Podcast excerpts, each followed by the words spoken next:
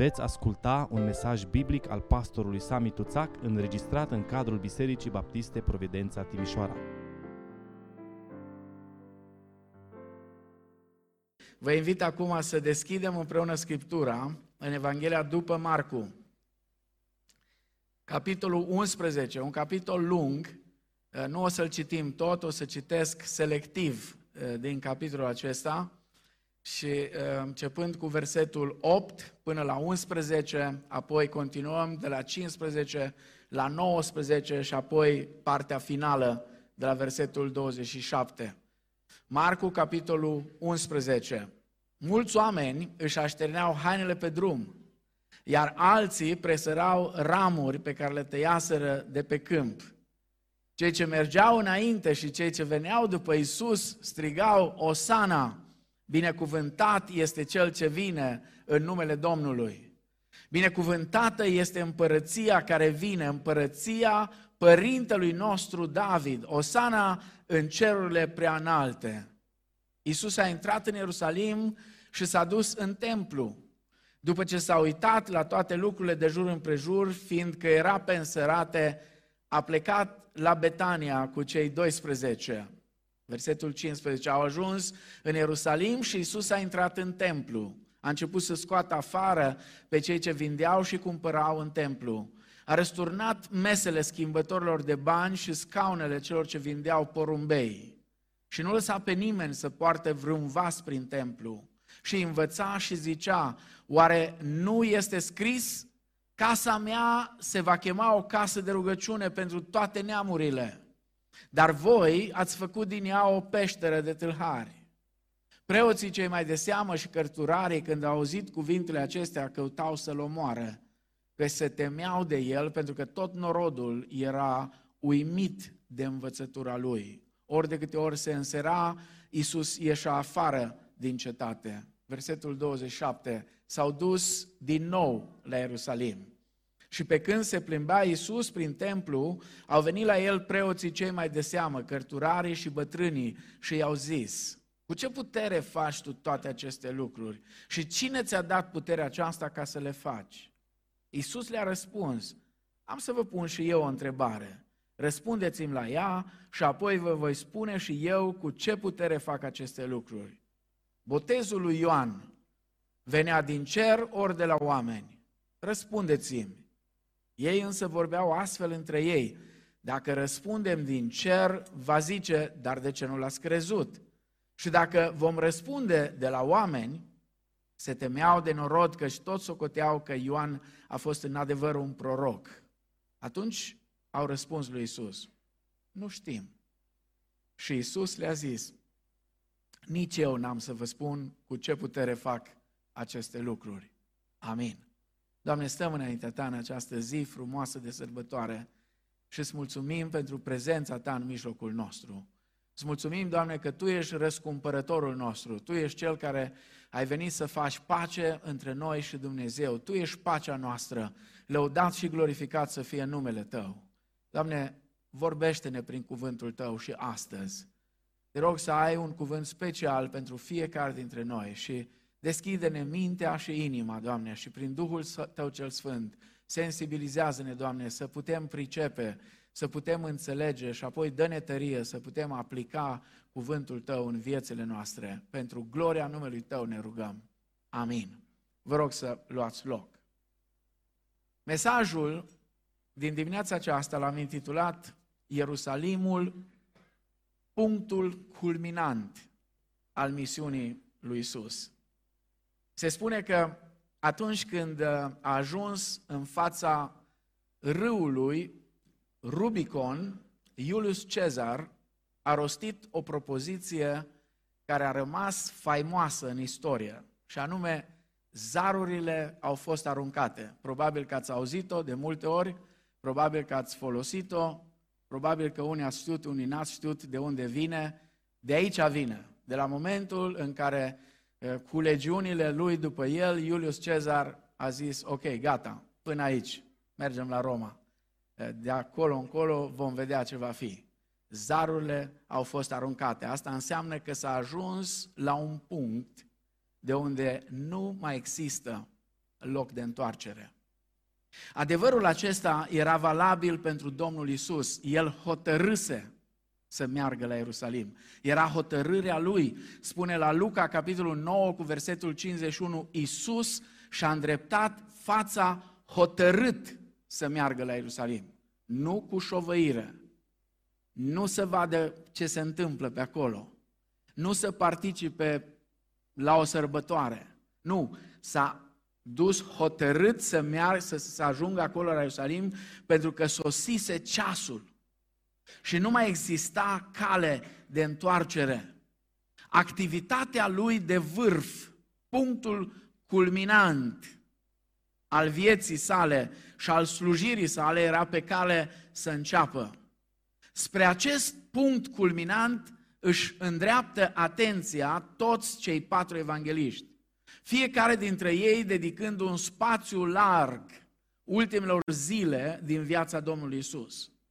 Faptul acesta indică pe ce anume se punea accentul în Evanghelia Bisericii Primare.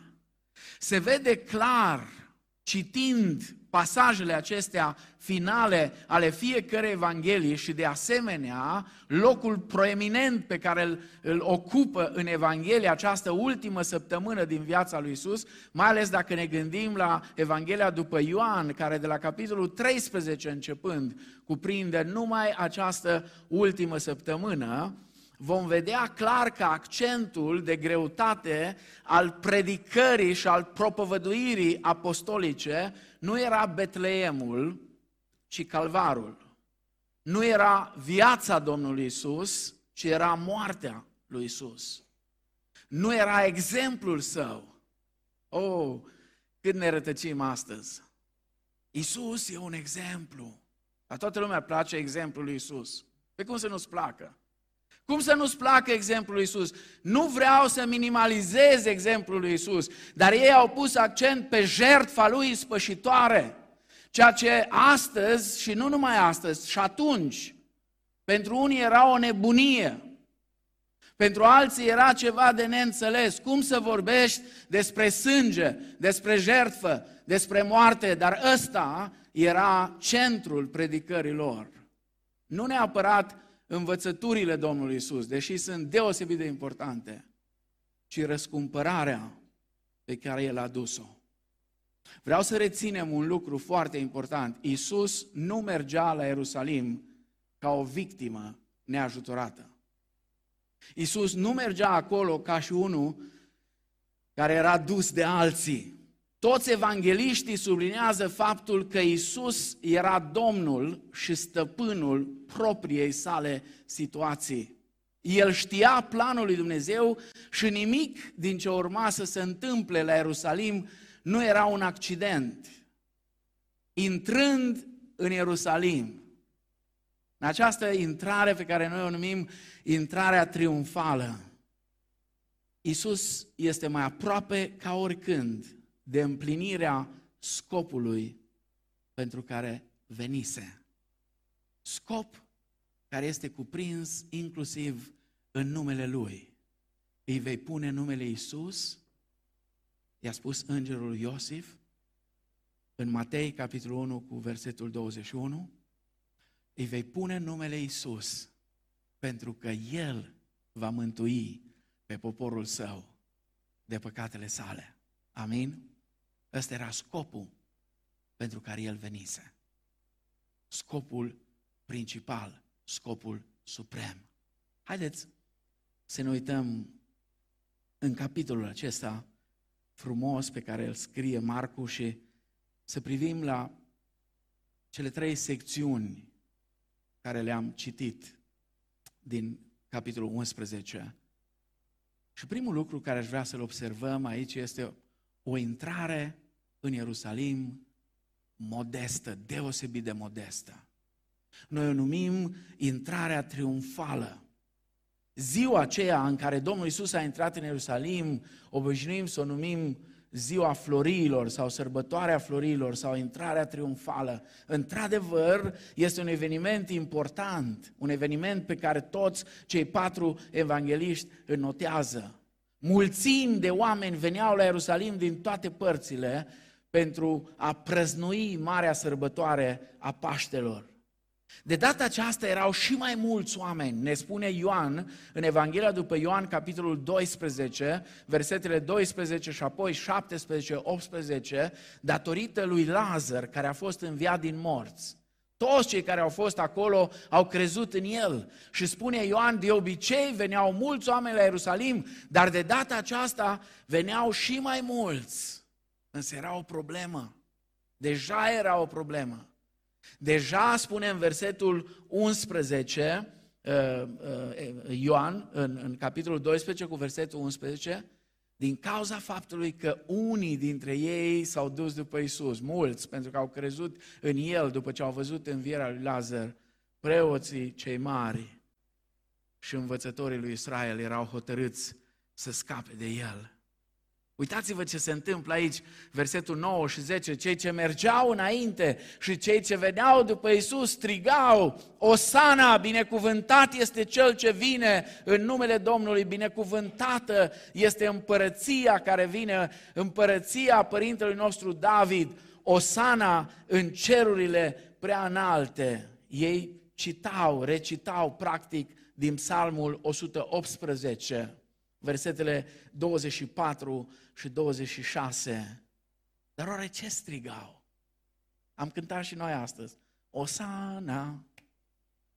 Mă așteptam să bateți din palme, dar cred că de la măști n-ați putut. Osana! Ce strigau? Ce înseamnă Osana? Ce înseamnă Osana? Osana era strigătul lor, era durerea lor. Osana înseamnă mântuiește-ne acum. Mântuiește-ne acum, salvează-ne acum. Și era o dublă semnificație. Pe de o parte, mântuiește-ne, salvează-ne de păcatele noastre, dar pe de altă parte, salvează-ne din robia noastră, pentru că erau sub stăpânirea romană. Și ei se uitau, a venit Mesia a venit Mesia, iată că împăratul tău vine la tine, spunea Zaharia, profetul. Împăratul tău vine la tine, blând și smerit. Vine pe un măgar, pe mânzul unei măgărițe. Mântuiește-ne acum. Cuvintele acestea exprimau speranța de, de, de izbăvire a lui Israel. Și semnificația lor este una profundă și semnificația cântării poporului este una deosebit de, de, de importantă. Cel puțin patru uh, adevăruri uh, sunt evidente aici în uralele lor. Ei erau conștienți de nevoia lor de mântuire. Ehm, ei eh, simțeau că aceasta putea veni numai de la Dumnezeu, pentru că de aceea strigau în felul acesta. Și apoi credeau că această izbăvire avea să fie realizată într-o împărăție pământească, ca și a lui David. Și se pare că ei credeau că Isus era izbăvitorul promis. Acum, uitându-ne și în celelalte evanghelii, ne putem face o imagine completă a momentului și a impactului pe care l-a avut asupra cetății venirea lui Isus. Matei ne spune că toată cetatea s-a pus în mișcare și fiecare zicea, cine e ăsta? Cine este acesta? Luca spune că Isus a plâns când a văzut cetatea. Ioan a observat remarcile fariseilor și cărturarilor nemulțumiți. Iată că toată lumea se duce după el.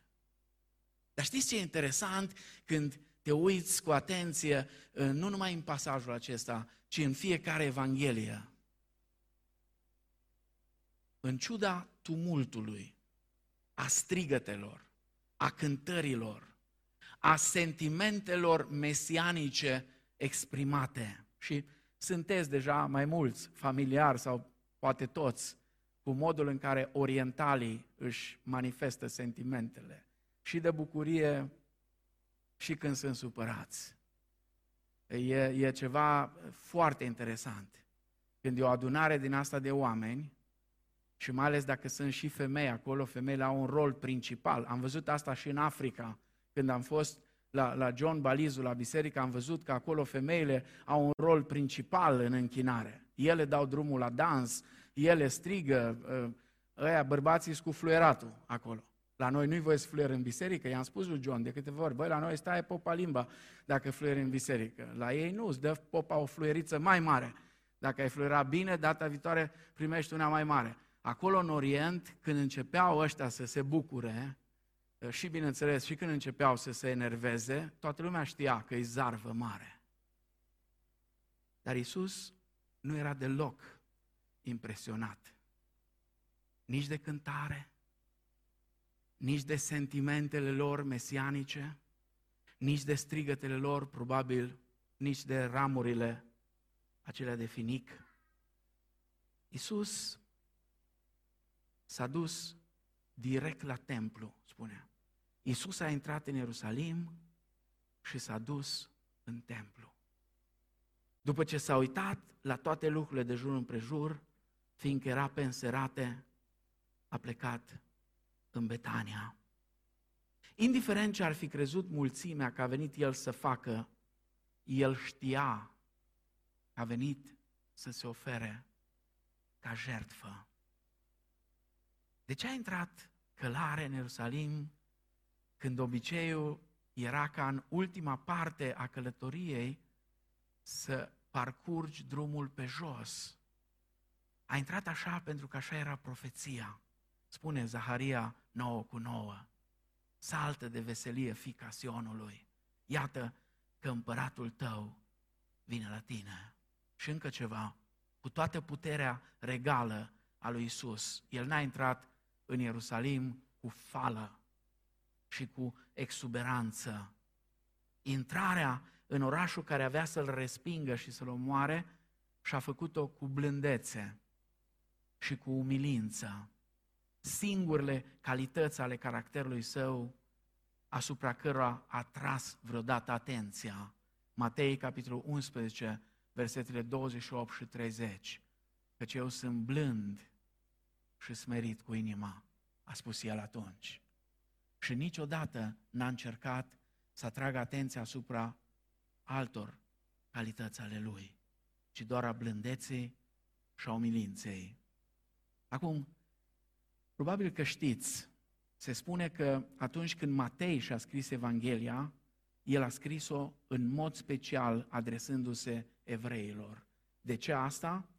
Uh, sau de unde știm asta? Aproape la fiecare eveniment mai important, Matei nu uită să adauge lucrurile acestea s-au, s-au întâmplat ca să se împlinească Scriptura care spune. E clar că el scria unor oameni care înțelegeau întregul context al Vechiului Testament.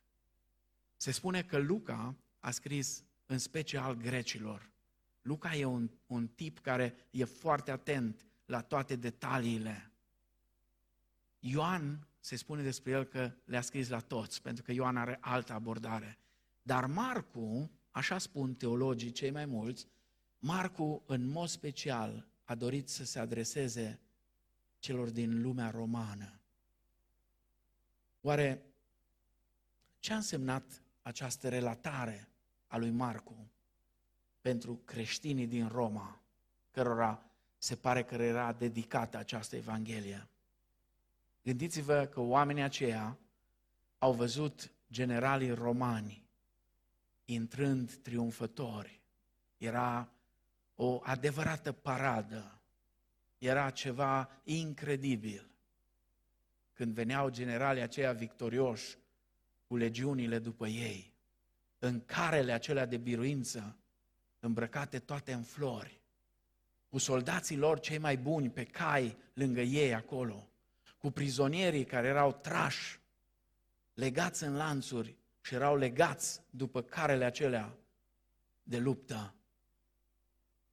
Era mândră Roma de toate aceste realizări. Acum gândiți-vă ce contrast izbitor între gloria romană și smerenia lui Isus. Cât de puternică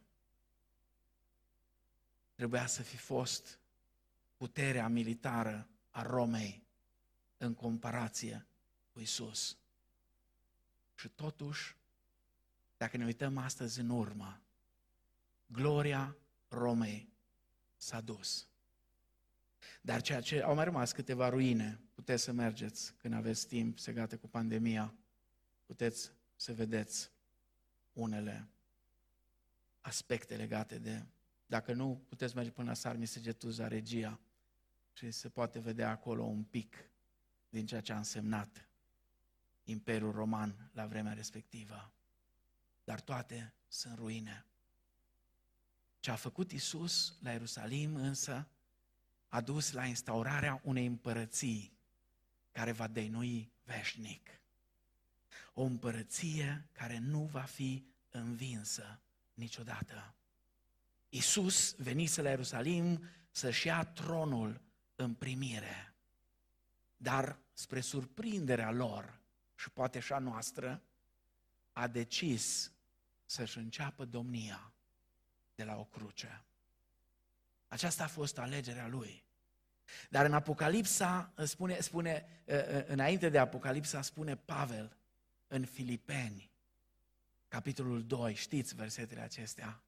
De aceea, pentru că s-a smerit și s-a făcut ascultător până la moarte și încă moarte de cruce. De aceea și Dumnezeu l-a înălțat nespus de mult și a dat un nume care este mai presus de orice nume, pentru ca în numele lui Isus să se plece orice genunchi a celor din ceruri, de pe pământ și de sub pământ și orice limbă să mărturisească spre gloria lui Dumnezeu Tatăl că Isus Hristos este Domnul. Amin? Dar ascultați Poate ziceți, măi, dar ce are asta cu noi? Apocalipsa, capitolul 3 cu 21, celui ce va birui, îi voi da să șadă cu mine pe scaunul meu de domnie, după cum și eu am biruit și am șezut cu tatăl meu pe scaunul lui de domnie. Dragii mei, ceea ce ne este nou rezervat, și îmi pare rău să spun că uităm, atunci când apar probleme, când uh, sunt tot felul de lucruri care se întâmplă în lumea noastră, ispita cea mai mare a creștinilor este să privească la aceste evenimente și să intre în panică. Nu. Noi trebuie să privim la Hristos, nu la evenimentele din jurul nostru. Ele oricum se vor întâmpla. Ele oricum vor veni, ne place sau nu ne place, ele vor veni une după altele. Dar noi trebuie să avem privirea țintită la Hristos și la biruința Lui. Pentru că în final vom sta cu El pe scaunul Lui de domnie. Așa cum El a stat cu Tatăl, cum stă cu Tatăl, așa vom sta și noi împreună cu El. Nu-i fantastic? N-ar trebui cumva ca lucrul acesta să ne încurajeze, să ne umple inimile de speranță, de putere și de curajul de a merge mai departe, în ciuda circumstanțelor prin care trecem. Al doilea lucru care aș vrea să-l observăm este o atitudine autoritară. Versetele 15 la 19 zice, a ajuns la Ierusalim și Isus a intrat în templu. M-am gândit de multe ori, când s-a dus atunci seara, spune, în Isus, spune versetul 11, a intrat în Ierusalim și s-a dus în templu. Asta era în ziua de duminică, când s-a dus, când a intrat în Ierusalim. Deja aici, în versetul 15, este în a doua zi, deja în ziua de luni. Atunci doar s-a dus și s-a uitat în templu. M-am gândit, oare la ce s-a uitat? Oare ce gândea? Oare ce a vrut să vadă acolo? Poate s-a gândit la prima lui vizită. Știți când a avut prima lui vizită?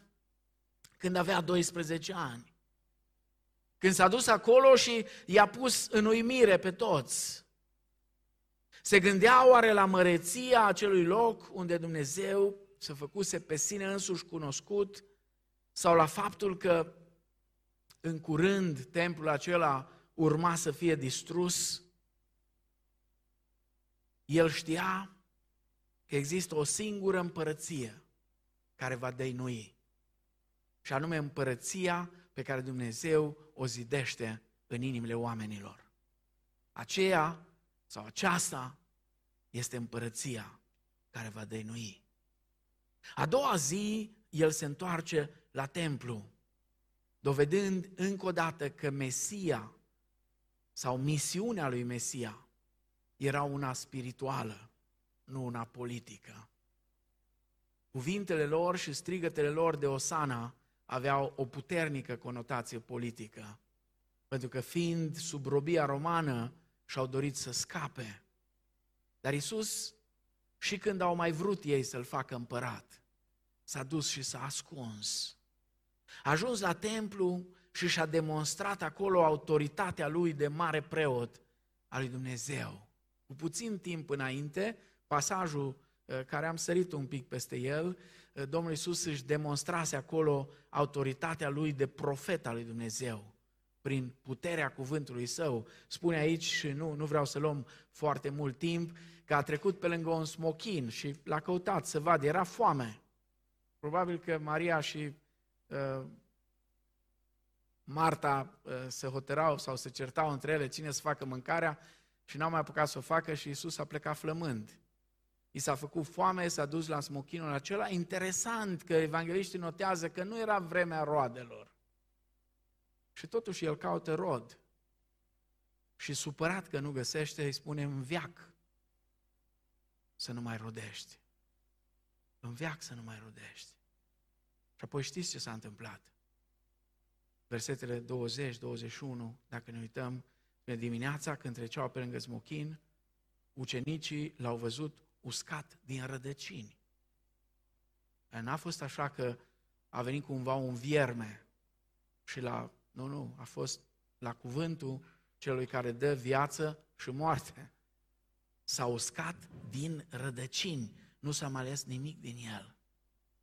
Domnul Iisus a vrut să arate prin asta importanța rodniciei spirituale pe care poporul Israel a ignorat-o și s-a confruntat cu judecata lui Dumnezeu. De voi să te întreb în dimineața asta, neglijezi cumva importanța rodniciei tale spirituale? Atenție, Iisus vorbește întotdeauna foarte serios.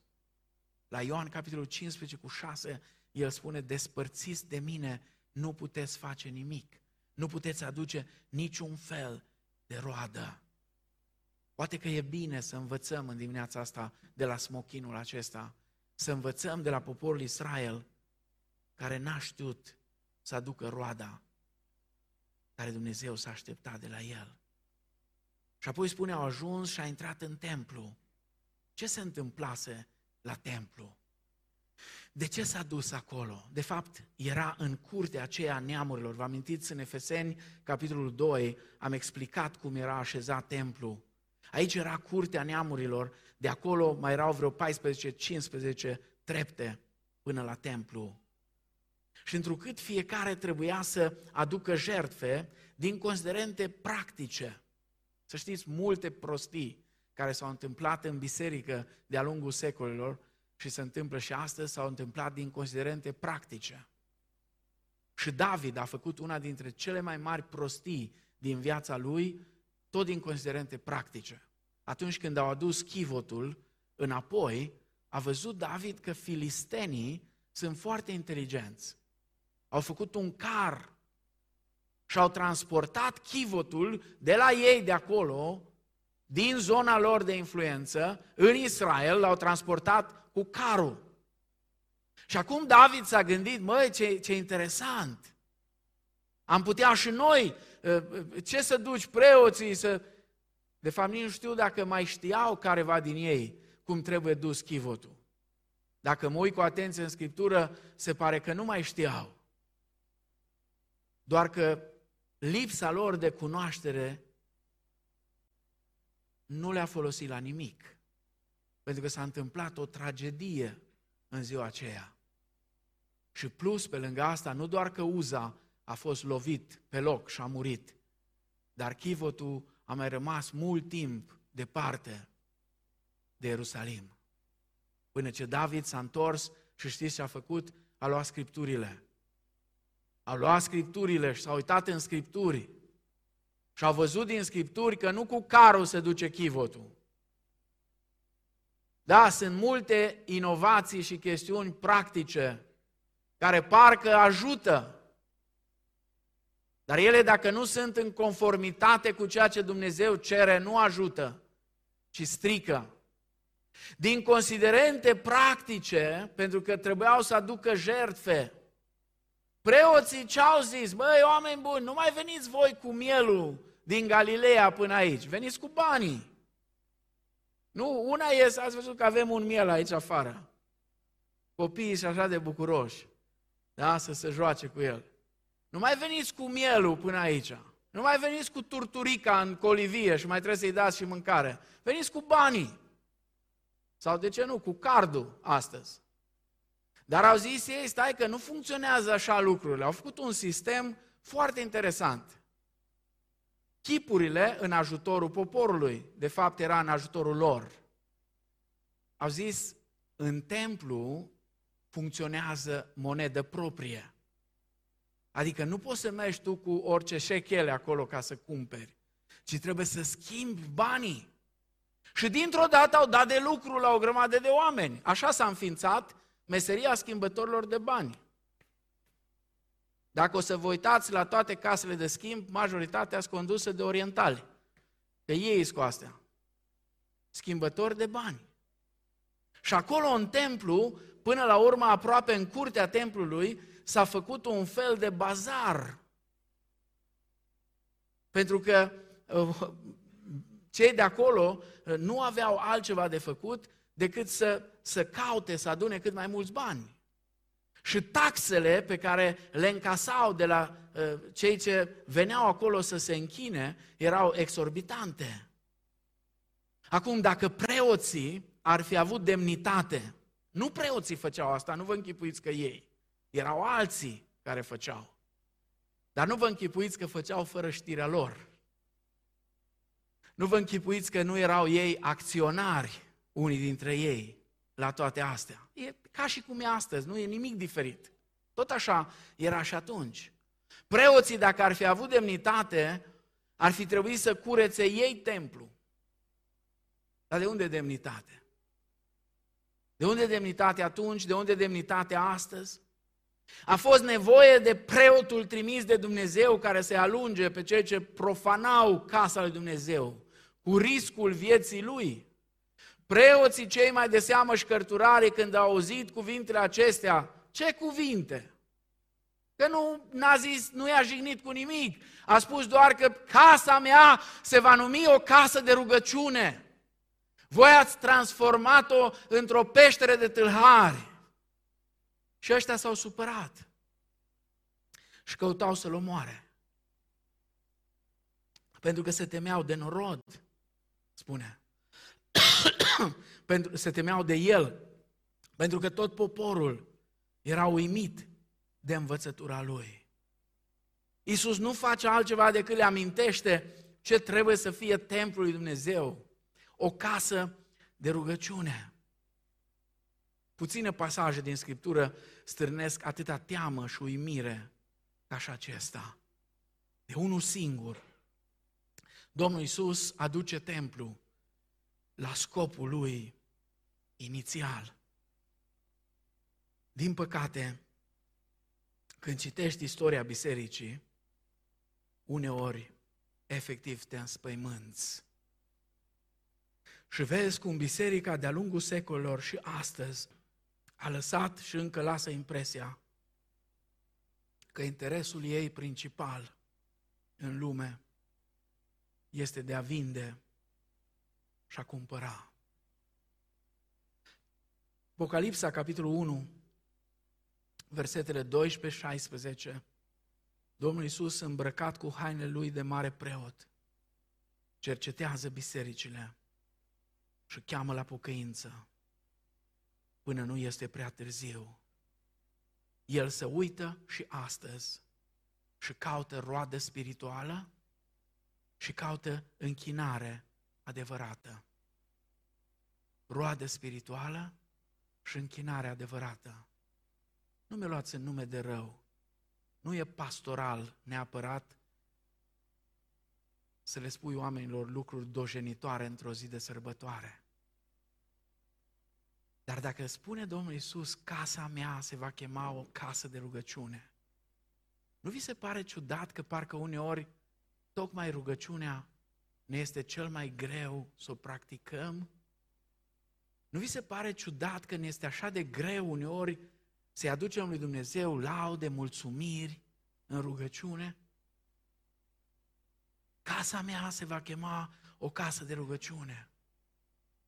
Frați și surori, e frumos în sărbătoare și așa trebuie să fie.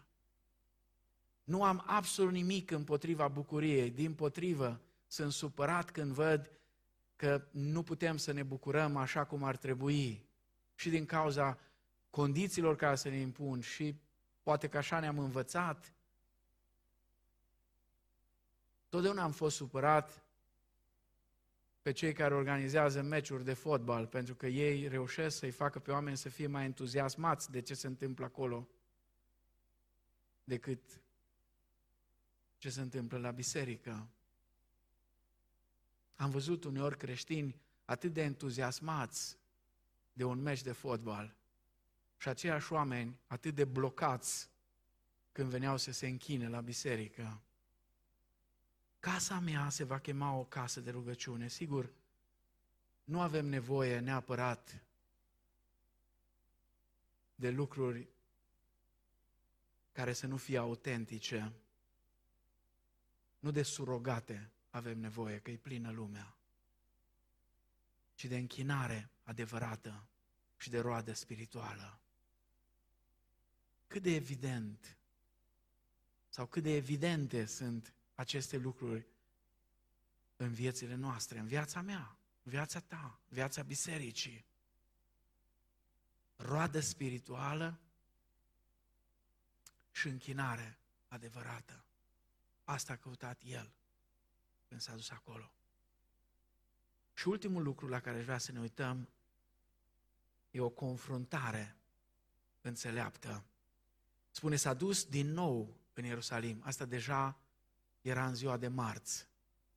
Și fac aici o paranteză, așa cum ați văzut, încercăm să prezentăm în săptămâna aceasta drumul răscumpărării. În fiecare dimineață la șapte și jumătate, pe toate canalele posibile care le avem, YouTube, pagina de Facebook, Instagram, am făcut pentru fiecare zi un video mic de 3 minute maxim în care explicăm ce se întâmplă în fiecare zi. Dar mult mai important decât asta, dacă vă veți uita la fiecare zi, sunt sugerate textele din Scriptură care descriu evenimentele ce s-au întâmplat în această săptămână, zi după zi. Vă sugerez, vă încurajez, citiți textele acestea în fiecare zi. Vom fi atât de îmbogățiți, fiecare dintre noi, să ne reamintim, să rememorăm lucrurile acelea care s-au întâmplat zi după zi. E atât de frumos. Spune, s-a dus din nou la Ierusalim și pe când se plimba prin templu au venit la el preoții, cei mai de seamă, cărturarii și bătrânii. Conform cu ceea ce spune Luca în textul paralel, în capitolul 20, cu versetul 1, Domnul Iisus învăța poporul când a sosit această delegație a vânzătorilor de greșeli sau a vânătorilor de greșeli. Știți că uh, vânătorii ăștia de greșeli au un club al lor, care nu a început numai atunci cu farisei și cărturarii, el continuă, încă dăinuiește clubul acesta. Și spune, i-au zis, cu ce autoritate faci aceste lucruri? Și cine ți-a dat autoritatea asta? La noi e tradus cuvântul cu putere, dar nu e cea mai bună, ci cu ce autoritate? Pentru că pentru putere este cuvântul dinamis, dar aici este uh, exusia, care înseamnă autoritate, e un alt cuvânt. Cu ce autoritate? Cu alte cuvinte, bă, tu cine ești? Drept cine te crezi? Cine îți permite ție să faci lucrurile acestea? La ce anume se refereau? La modul în care Isus a intrat în cetate, la modul în care a curățit templu, la învățătura pe care El o dădea, la vindecările pe care le făcea. Ei aveau în vremea aceea niște reguli foarte stricte pentru ordinarea ă, preoților sau rabinilor. Și Isus nu se califica. În primul rând, el nu era din seminția lui Levi, nu avea nicio școală rabinică. Pentru ei nu putea avea vreo poziție de lider spiritual. M-am gândit de multe ori la farisei și cărturari ăștia, parcă erau baptiști. Bine, nici cu alții nu mi-e rușine, dar vorbim de noi, nu vorbim de alții acum. Diplomele și aprobările cultice și, eu știu, pozițiile bisericești sunt mai importante decât darurile, decât caracterul și calitățile spirituale ale unei persoane. Desigur, întrebarea lor era o întrebare capcană. Ei doreau să-l determine să se autocondamne. Dacă Isus ar fi spus, fac lucrurile acestea cu autoritate de la Dumnezeu, ar fi sărit imediat și ar fi strigat cât îi țineau rărunchii, blasfemie, blasfemie. Dacă ar fi spus că este descendent al lui David, ar fi spus trădare, trădare, trădare împotriva Romei. Dacă nega orice sursă de autoritate, era calificat ca impostor. Așa că ce face Isus? Și e bine să învățăm de la El. E bine. Da? Isus are o abordare care o găsim și la Apostolul Pavel, o abordare foarte înțeleaptă. Răspunde și el cu o întrebare. Iisus le-a răspuns, am să vă pun și eu o întrebare. Răspundeți-mi la ea și apoi vă voi spune și eu cu ce autoritate fac aceste lucruri. Iisus nu este evaziv. Iisus este înțelept. Iisus încearcă să-i pună un pic în încurcătură care, ca să-și arate adevărata față cei care au venit la el. Cu autoritatea lui de rege îi pune în inferioritate și desigur sunt puși în încurcătură. Uitați-vă versetele 31 și 32. Dacă zicem că de la oameni, oamenii se vor revolta împotriva noastră. Dacă spunem că de la Dumnezeu, ar fi recunoscut că Isus este Mesia, deoarece Ioan care l-a botezat l-a recunoscut. A văzut în el pe mielul lui Dumnezeu care ridică păcatul lumii. Și au venit și au spus, nu știm. De fapt, știți care a fost răspunsul lor? Nu vrem să spunem. Nu vrem să știm. Știm prea bine, dar nu vrem să o spunem public. Și Domnul Iisus spune, um, păi dacă nu vreți să-mi spuneți, atunci nici eu n-am să vă spun. Și apoi zice, în, vers, în capitolul 12, Iisus a început pe urmă să le vorbească în pilde. Și dacă o să citiți aici pilda vierilor, veți vedea că într-un fel Domnul Iisus le dă un răspuns indirect. Dar întorcându-ne la bătrânii care au venit acolo și farisei și cărturarii, foarte interesant, omul necinstit, pentru că erau necinstiți, n-au venit cu inima deschisă să afle ceva, ci au venit doar să-l prindă într-o capcană. Omul necinstit are întotdeauna răspunsuri politice întotdeauna se gândește la cât își poate permite să spună. Și e atent la ce spune. Domnul Iisus ne-a învățat să spunem întotdeauna adevărul. Pentru că adevărul ne face liberi. Sigur, atunci când decizi să spui adevărul, asta te costă. Pentru că nu știu dacă ați observat, oamenilor nu le place adevărul. Și unul din motivele pentru care nu place oamenilor adevărul este că îi trezește din visările lor și îi aduce cu picioarele pe pământ la realitate. Și lor le place să viseze. Omul cinstit are întotdeauna o singură preocupare, adevărul și nu consecințele. Nu e simplu să spui adevărul. N-a fost nici atunci, nu este nici astăzi. Și când spui adevărul, pregătește de confruntare. Și când spui adevărul, e bine să știi ceva care s-ar putea să vă surprindă. Numai în Biblie David îl bate pe Goliat. În realitate, de cele mai multe ori, nu e așa. Trebuie să fim conștienți de asta. N-are rost să ne amăgim. Dar dacă spui adevărul, ai de partea ta întotdeauna pe cel care a spus, eu sunt calea, adevărul și viața. Ce este adevărul? L-a întrebat Pilat. Ce este adevărul? Adevărul era chiar în fața lui. Vreau să încheiem ziua aceasta sau dimineața aceasta și să ne întrebăm oare ce am putea noi, așa cum s-a spus, la 2000 și ceva de ani distanță de evenimentul acesta, făcând o punte peste viacuri, ce am putea noi, creștinii din secolul 21, să învățăm din asta? Da, e frumos că am venit cu flori, că comemorăm, că ne aducem aminte. E foarte frumos. Dar oare sărbătorile acestea sunt doar pentru a ne aduce aminte că într-o zi a intrat Isus în Ierusalim? Dacă numai pentru atât este, e prea puțin. Dacă numai pentru asta am venit astăzi la adunare și vom veni și după masă și va fi frumos, vor fi și copilașii și va fi bucurie mare.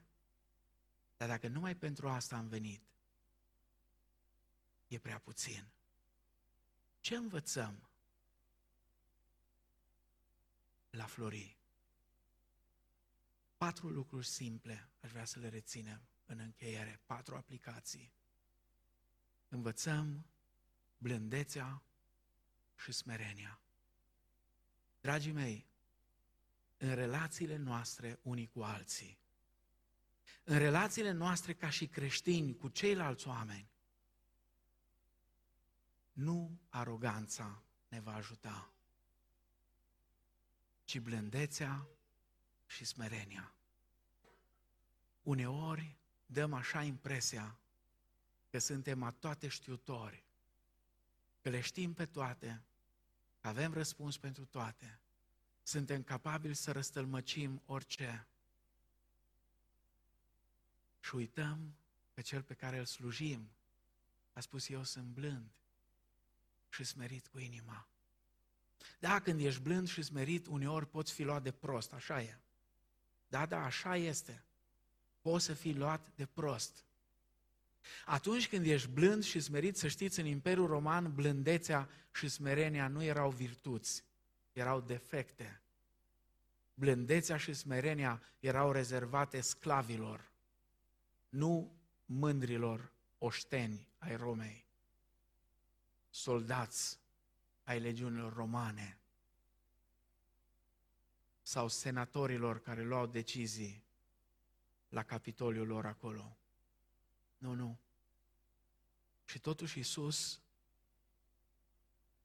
a venit și a spus, eu sunt blând și smerit cu inima. Și când a intrat în Ierusalim, din plin a arătat lucrurile acestea. În timp ce masele de oameni strigau, nu vă faceți probleme, erau aceiași, mare parte din ei, care peste cinci zile strigau din răsputeri, răstignește-l. Niciodată, dar absolut niciodată, n-ar trebui să ne încredem în oamenii care ne laudă în gura mare, dar se vând pentru nimic. Trebuie cu mare grijă. Iisus a plâns. S-a dus la Ierusalim și a plâns pentru cetate. Blândețe și smerenia. Al doilea lucru, să nu ne lăsăm distrași de nimeni și de nimic, de la planul pe care Dumnezeu îl are cu noi. Din momentul în care Isus a început să vorbească despre faptul că El va merge la Ierusalim, va fi dat în mâinile păcătoșilor, va fi omorât. Și sigur a spus, a treia zi voi învia, dar asta n-au mai auzit ceilalți. Până și cei mai apropiați Lui au fost împotriva Lui. Au fost împotriva Lui. Petru i-a zis să te ferească Dumnezeu. Doamne, nici nu știa cine îl călăuzește. Și au fost alții care au încercat într-un fel sau altul să-i distragă atenția.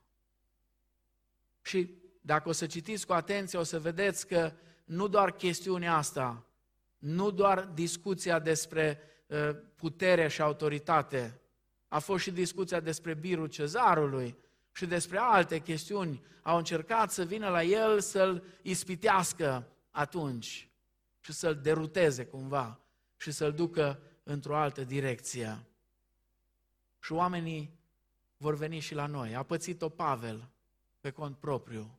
Dumnezeu i-a vorbit clar lui Pavel să se ducă la Ierusalim, pentru că are treabă cu el acolo. Și când a ajuns în mijlocul unei biserici, erau acolo niște proroci. Și prorocii ăia tot de la Domnul au vorbit și au spus să nu te duci la Ierusalim că te omoară. Dacă te duci la Ierusalim, te omoară. Și Pavel spune, fraților, mulțumesc de grija care mă purtați. Sunteți niște frați extraordinari, dar eu mă duc la Ierusalim. Și au plâns ăia și s-au, s-a dus la Ierusalim. Și când ajunge la Ierusalim, au venit frațile el, frate Pavel, frate Pavel, ai grijă că avem aici cu noi niște farisei care s-au întors la Domnul, dar ei spun că tu nu ți legea și așa mai departe, du-te și te tun de zero, ă, mai ia cu tine nu știu pe cine, plătește tu pentru toți, fă niște ritualuri de asta de ale noastre despre care Pavel spune că nu fac nici doi lei. Și Pavel ascultă de ei de data asta. De aia nu ascultă, de ăștia ascultă. Și ce credeți? Că a scăpat? Că a făcut tot ce au spus ei? Nu, a scăpat de banii care i-a cheltuit. Dar tot l-au arestat.